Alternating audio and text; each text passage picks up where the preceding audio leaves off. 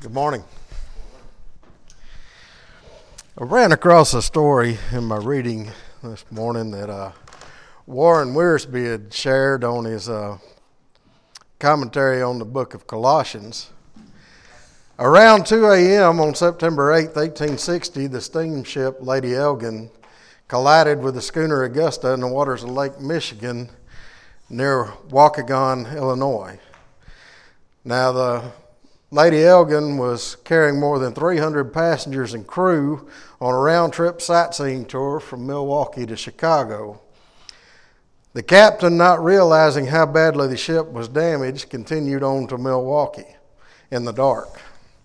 About a half hour later, the heavy boilers fell through the already weakened hull, and the ship quickly tore apart. Most of the passengers and crews died only a handful reached the lifeboats.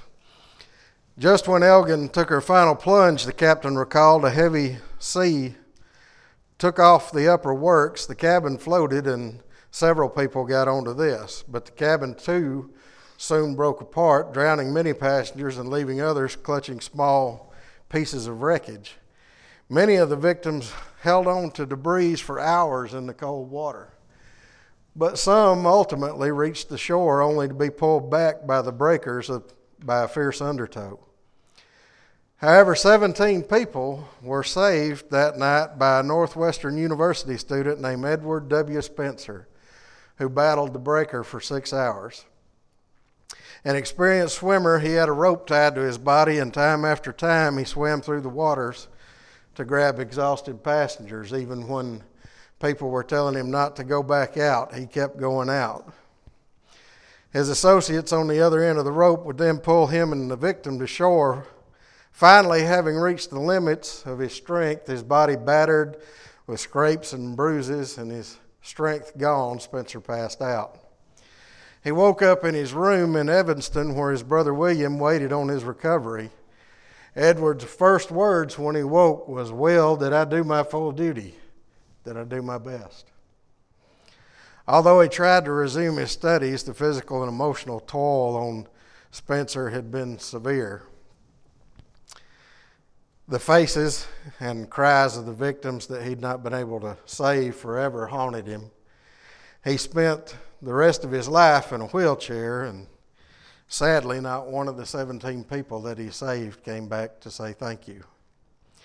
After his death, his brother described Edward's private torment. His face would turn ashen pale, and he would fasten his great hungry eyes on me and say, Tell me the truth that I failed to do my best. In 1924, a man named Ensign Edwin Young read the story of Spencer, which inspired him to write the following I wonder, have I done my best for Jesus, who died upon the cruel tree? To think of his great sacrifice at Calvary, I know my Lord expects the best from me. I wonder, have I cared enough for others, or have I let them die alone?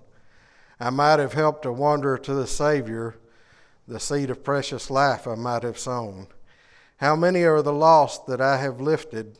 How many are the chained I've helped to free? I wonder, have I done my best for Jesus when He has done so much for me?